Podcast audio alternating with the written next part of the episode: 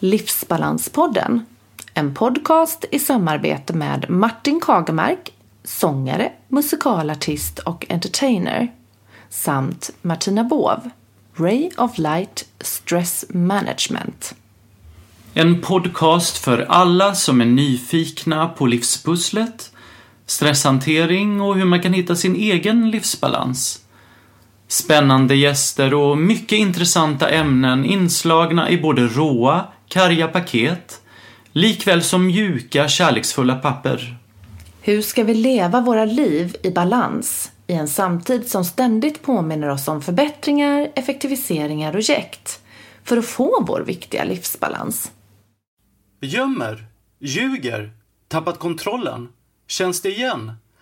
Har du överdrivna tankar på mat? Är det svaret på dina problem? Har du testat alla dieter?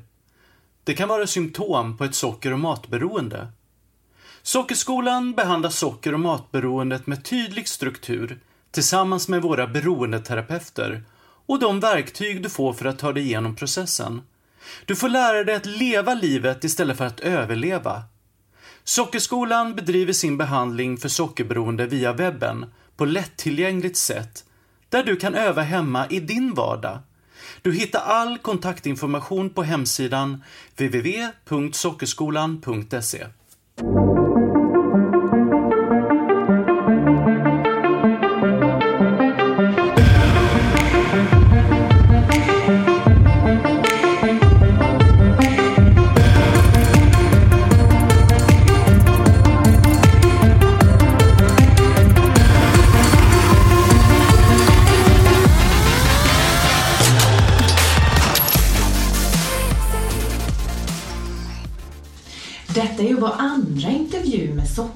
Sockerskolan eh, här. Då första avsnittet har blivit ett av våra mest lyssnade avsnitt med Kristina Krugnell.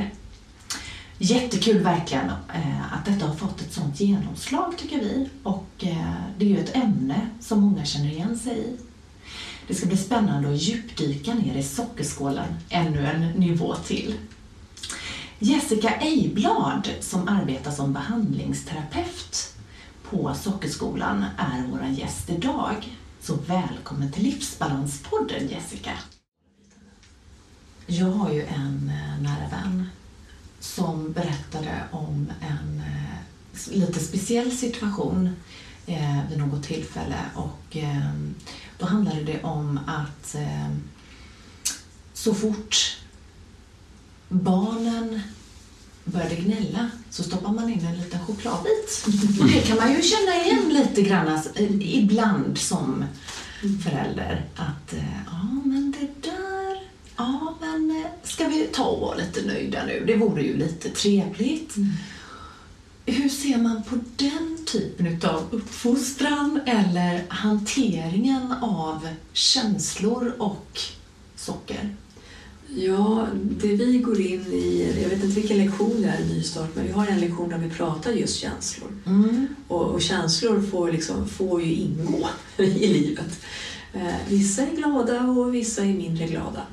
Eh, så där försöker vi att normalisera att känslor är okej. Mm. Och vi behöver ju inte gå in och förändra känslorna, eh, till exempel genom att stoppa en chokladbit i mun så fort du känner något. Nej, Jag känner igen det du beskriver för att jag är uppvuxen på det sättet. Att känner du någonting, var tyst.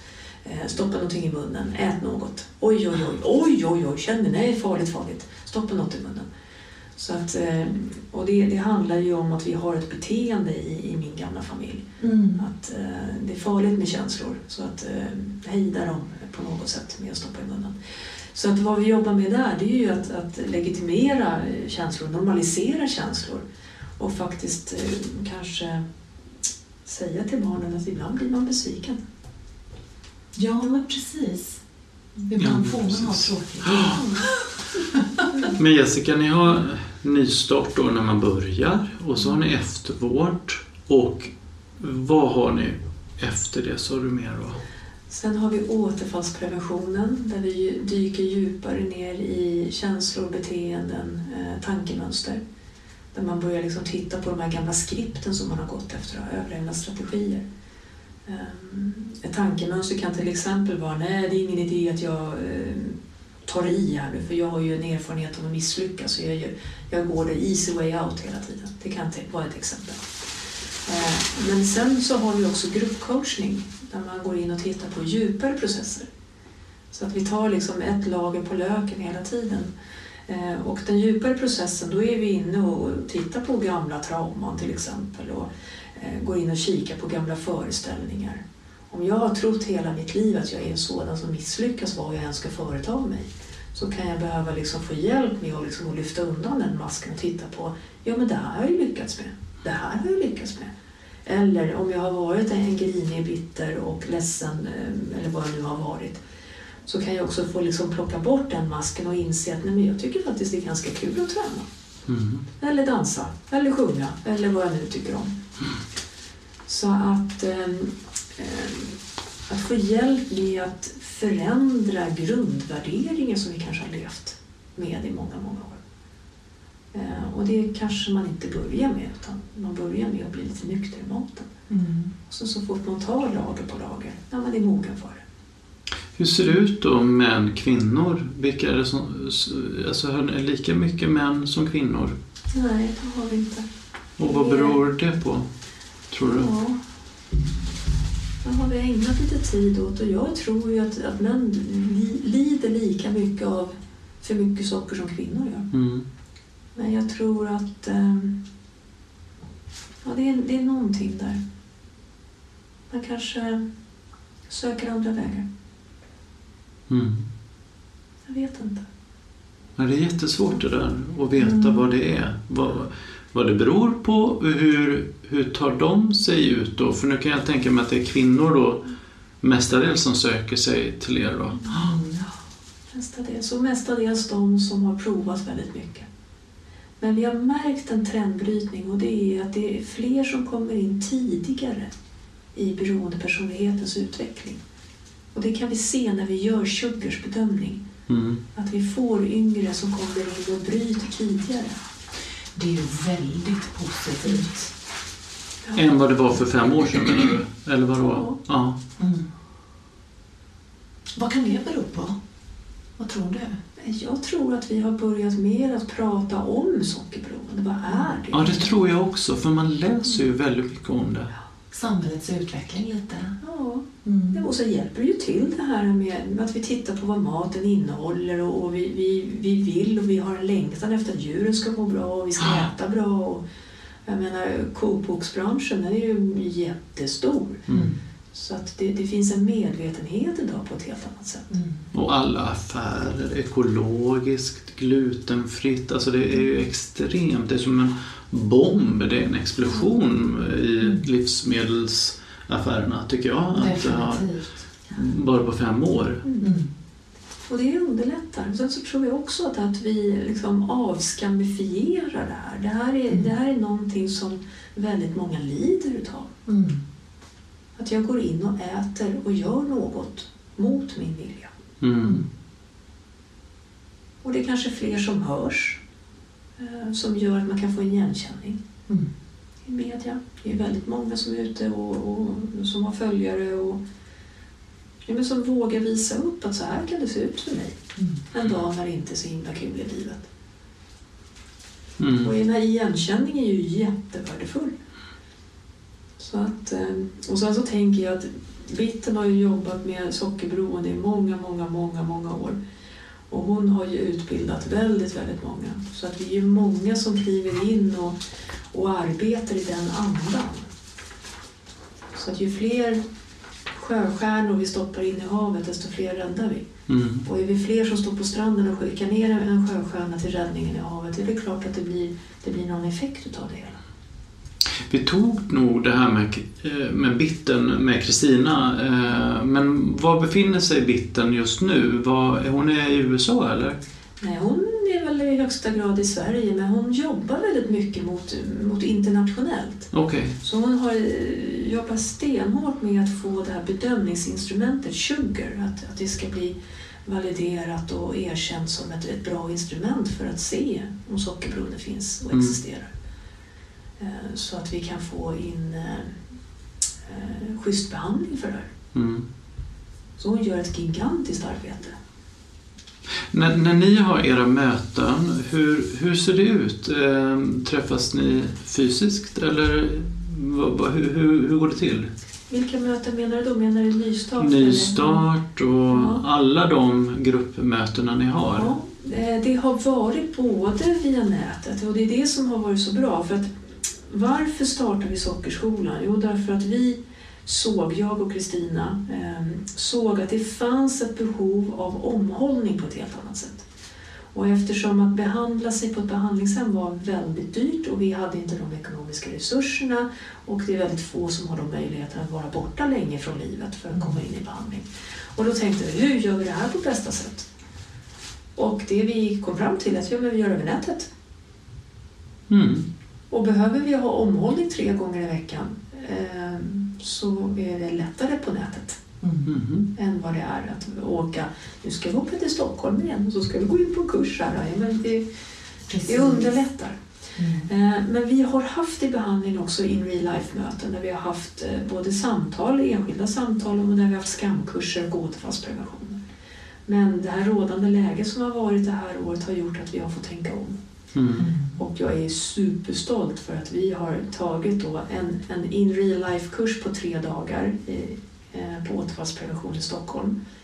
Eh, som har kommit då fredag eftermiddag, eh, och håller på sent på fredag kväll, hela lördagen och nästan hela söndagen. Den, den återfallspreventionen har vi gjort webbaserad under 12 veckor. Så Wow. att det finns ett utrymme till att integrera det i livet. Mm. Det vi märker är att det handlar ju inte bara om att få in kunskapen. Kunskapen kan vi få på nätet, det kan vi få en intervju, det kan vi se på en Youtube-film. Det handlar om att få det in i livet, att det stannar i livet. Att leva. Att leva det. Leva Och, det, och jag menar, lever vi det en gång? Har vi repeterat så? Nej. Om vi, är, om vi är där och har en lektion på onsdag kväll nu, 2 september här nu i år, så ska jag starta nästa återfallsprevention på webben. Och så, som det kommer att se ut oss, för, då, för oss, och vi är nu 16 stycken med mig, 15 stycken i gruppen. Och sen är det jag som leder den. Då har vi en lektion på en timme, eh, tema, föreläsning, inte så mycket delningar. Eh, eh, det är tre stycken i varje grupp som går in och gör ett grupparbete. Tränar, pratar, eh, reflekterar, gör det här. Och sen har vi ett, ett till möte på söndagen under två timmar där vi går igenom allt det här. Helt plötsligt så har vi ny, ny kunskap in. Träna, prata. Då kanske man tränar på det två gånger. Och sen så har vi mastermind som ligger på söndagar. Då har vi kanske repeterat fyra till fem gånger. Då har vi redan en etablerad hjärnbana i huvudet. Börjat skapa ett Yes. mönster. Och sen så gör vi samma sak en gång till. Mm. Fördjupa kunskapen, dopaminpåslag, signalsubstanser, tjoho, lära sig nya grejer. Och sen det här görandet, vardagliga görandet. Mm. Så det som är unikt för Sockerskolan, det är att vi har skapat ett system där våra klienter får gå in och göra. Mm. Och det är i görandet vi, vi får de här hjärnbanorna att bli strandsatta, alltså de, de sitter kvar i huvudet. Mm. Och så hittar vi kanske de rutinerna som passar mig, där jag befinner mig just nu i livet med, med den familj jag har och så vidare. Mm. Så att, eh, ja, jag är jätte, jättestolt över det här stora arbetet som vi faktiskt har gjort med återfallsprevention. Ja, det låter ju fantastiskt. Hur ser ni på längre fram att kanske ha att komma iväg på en helg eller så här? Hur- Har ni pratat om det? Ja, För det, det passar ju vissa liksom att komma iväg och få ett Ja, men det är avbrott. väldigt trevligt att träffas. Ehm, och se de här olika sakerna. Men träffa sina sockersystrar och, och titta på någonting som är nedanför bilden. Att man har liksom en underkropp också, fötter och ben. Det är jättekul. Men det vi har tänkt då som vi ska, som vi ska dra i och det får vi se när det blir av. Men, men tankarna är friskvårdshelger. Mm. Där vi inte går ner och, och liksom g- grottar ner oss i processer. Mm. För det har vi så fina verktyg för idag i återfallsprevention, eftervården och för, för ännu mer i gruppcoachningen. Då. Mm. Så att friskvårdshelger så står på vår agenda som vi vill göra. Det här liksom, prova på saker tillsammans eller göra något pass eller liksom, ja, jag vet inte hur det kan se ut. Jag har väldigt många idéer så det kommer bli jättemånga friskvårdshelger så det ser vi fram emot att få göra. Ja, För det är kul. viktigt att träffas in real life. Mm. Det är mycket, mycket värdefullt. Mm. Då har ni mycket som ligger i pipeline och det utvecklas hela. Eh, Eller hur? Ja. Ja. Eh, Vi är ju kreativa tankebanker, både jag och Kristina. Våra, våra personligheter verkar vara fantastiska tillsammans. Eh, Där vi skapar och vi ser och vi, och vi har strukturerade sätt. Så vi har ju ett otroligt strukturerat behandlingssätt eh, för våra beroende, för våra klienter. Mm. Men det är lika strukturerat bakom, bakom kulisserna. Mm. Så att alla våra tankar, idéer, och liksom, det lever. Men jag kanske inte kan vara där och titta på den här helgen ska ingå det här. Mm. Men när den dagen kommer och vi sitter där med den uppgiften så kommer det bara drr, pong, och sen är det bara klart. Och det är så vi jobbar. Så att vi har liksom vårt ramverk, vi har vårt arbetssätt som vi arbetar med i företaget också. ja. Precis som klienterna får göra i sitt tillfrisknandearbete. Du, eh, jag funderar lite på det här med eh, beroenden. Vilka tecken ska man vara uppmärksam på eh, sina nära och kära om, när det kommer till beroenden? Tänker på mig själv eller tänker på vad jag kan se hos nära och kära? Eh, både och. Ja, gömma, ljuga, smyga. Gömma, ljuga, smyga. Mm. Det är väl bland de första tecknen. Ehm, Som man ser hos sig själv då, och andra. Ja, eh, det Det vi börjar, där, där beroendet börjar så är det ju oftast en tankeförändring. Alltså det Mm. kommer en tankeförändring. Hmm, undrar om jag kan smyga undan den här. Och det kanske inte familjen ser. Utan familjen ser när jag har ljugit, smugit och, och slängt godispapperna i, i bildörren och glömt dem. Eller vad konstigt, det ligger så mycket kolapapper här i soporna. Var kommer de ifrån? Ingen aning. Och så är man två i huset och så vet man bara så här, hmm, det är inte jag. Och så bara, nej jag vet inte. Nej, då, då är, det är då man ser det. Mm. Så de man lever nära med, de kan ju se den här inre förändring och det kan ju vara hörntänder, det kan vara grinigt, det kan vara stressigt, det kan vara liksom... Man märker att det är någonting som inte lirar, det är inte, det är inte, det är inte smärtfritt, det är något gnissel i Mm. det här. Mm. Ehm, Tittar man då på djupare tecken, ja, men då är det verkligen att man har fått förändrade värderingar. Alltså då börjar det synas på skäller ut kassörskan på eh, ICA eller mm, hyttnäven åt dem ute i trafiken. Eller, alltså det blir starkare konsekvenser så att andra ser det Mm. på något sätt. Eh, Det var väldigt förenklat uttryckt men det, jag men det var ganska tydligt beskrivet får jag säga. Ja, så att den inre förändringen, det kan ligga och gry liksom under många, eller gro heter det väl. Mm. Det kan ligga och gro där under många, många, många år Mm. innan det blir liksom en förändring i, i personligheten. Skulle du säga att eh, alla beroenden eh, kan förändra personligheten? Eh, ja, Ja, Ja. så. Mm. Mm. så beroendepersonligheten växer ju till. Någonstans så startar det då, då eh, enligt eh, våra mått mätt så är det när man har tre symptom i tre olika kriterier under ett och samma år. Och nu, nu pratar jag om de här eh, sugar-bedömningarna som vi arbetar med. Mm. Vi gör ju många intervjuer eh, på ett mycket strukturerat sätt och svaren på dem visar att man har tre symptom med tre kriterier använder mer, får en toleransökning, har avgiftningsbesvär till exempel. Mm. Eh, Då visar att då har beroendepersonligheten vaknat. Mm. Sen om jag är där och går i de här spåren så blir de här spåren till slut liksom breda, breda vägar. Och då kanske jag helt plötsligt har 21 eh, symptom i sex kriterier, alltså full pott på den här.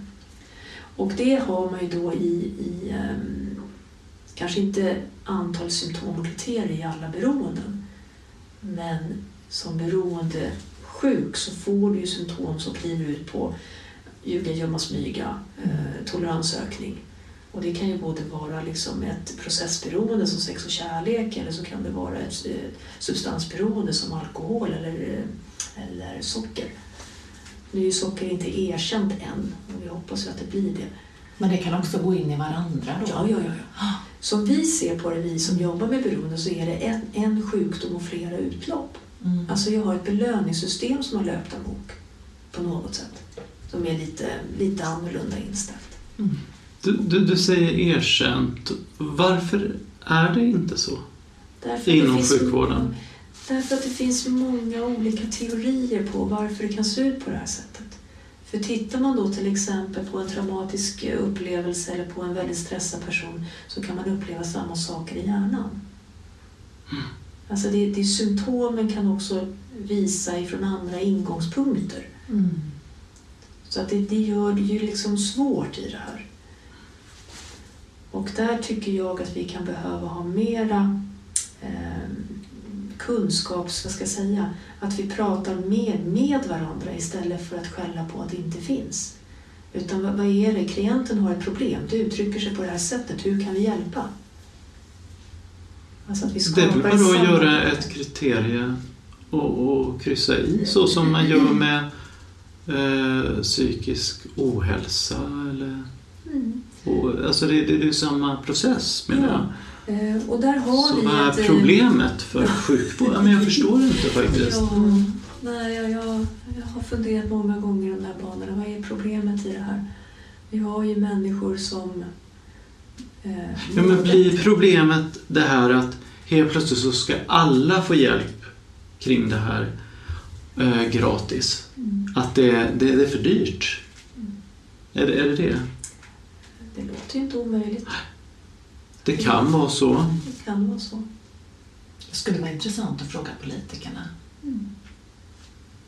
Problemet ligger någonstans. Ja, det är stora frågor och... Mm. ehm, Ja, för man tänker många- alkohol, hur mycket...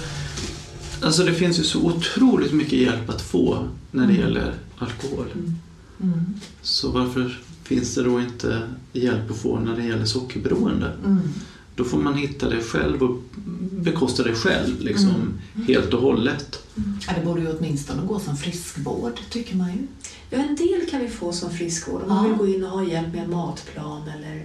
Det är ju jättebra, Ja, det jag. För att det öppnar ju upp för väldigt många att kunna ta rätt hjälp.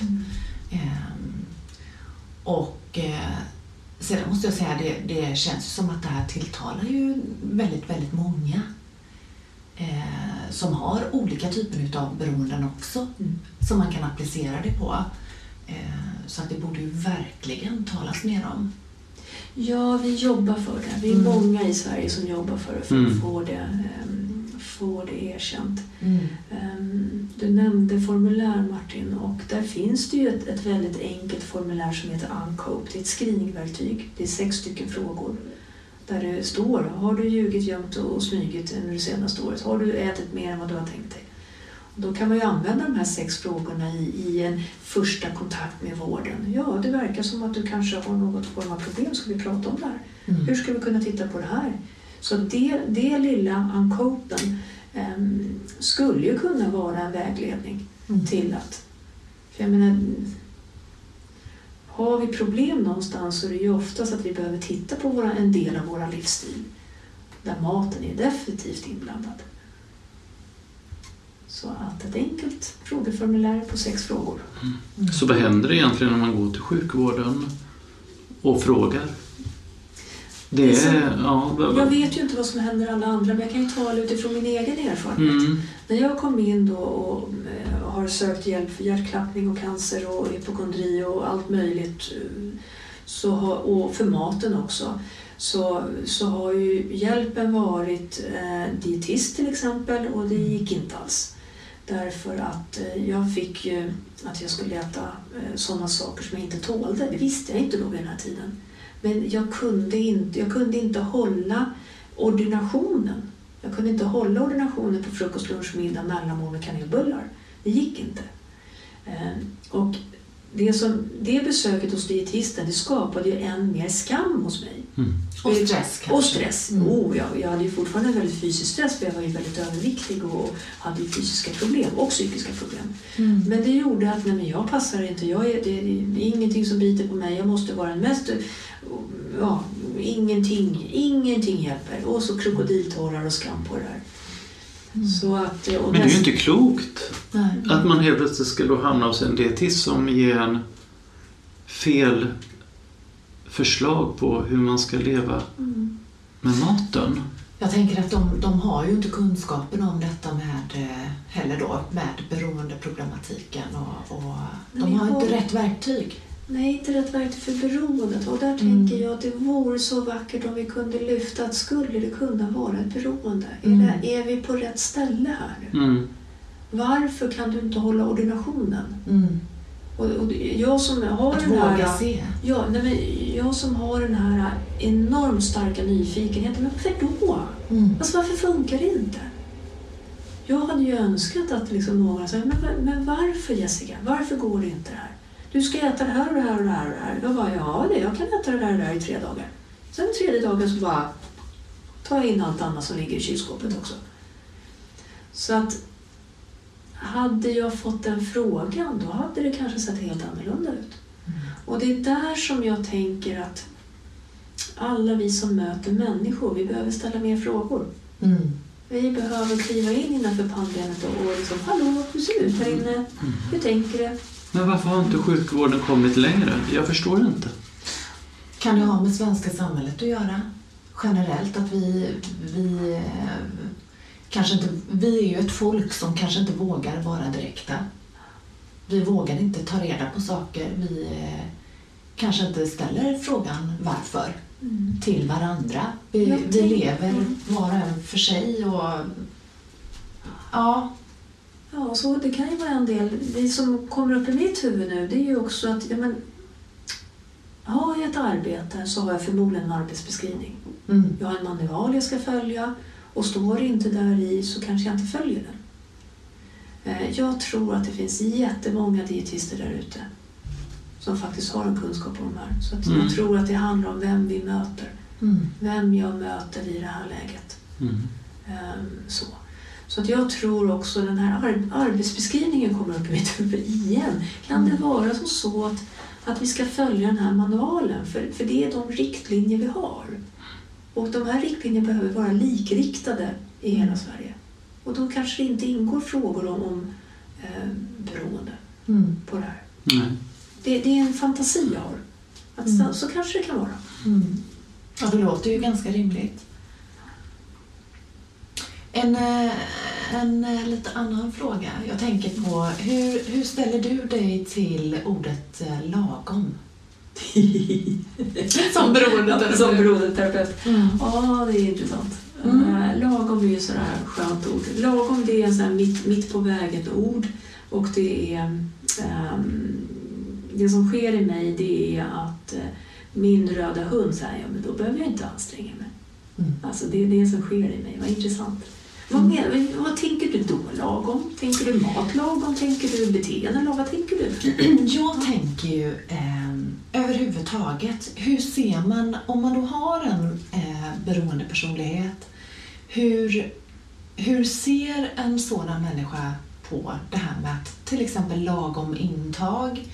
Eh, hur definierar man ordet lagom? Är lagom ett ord?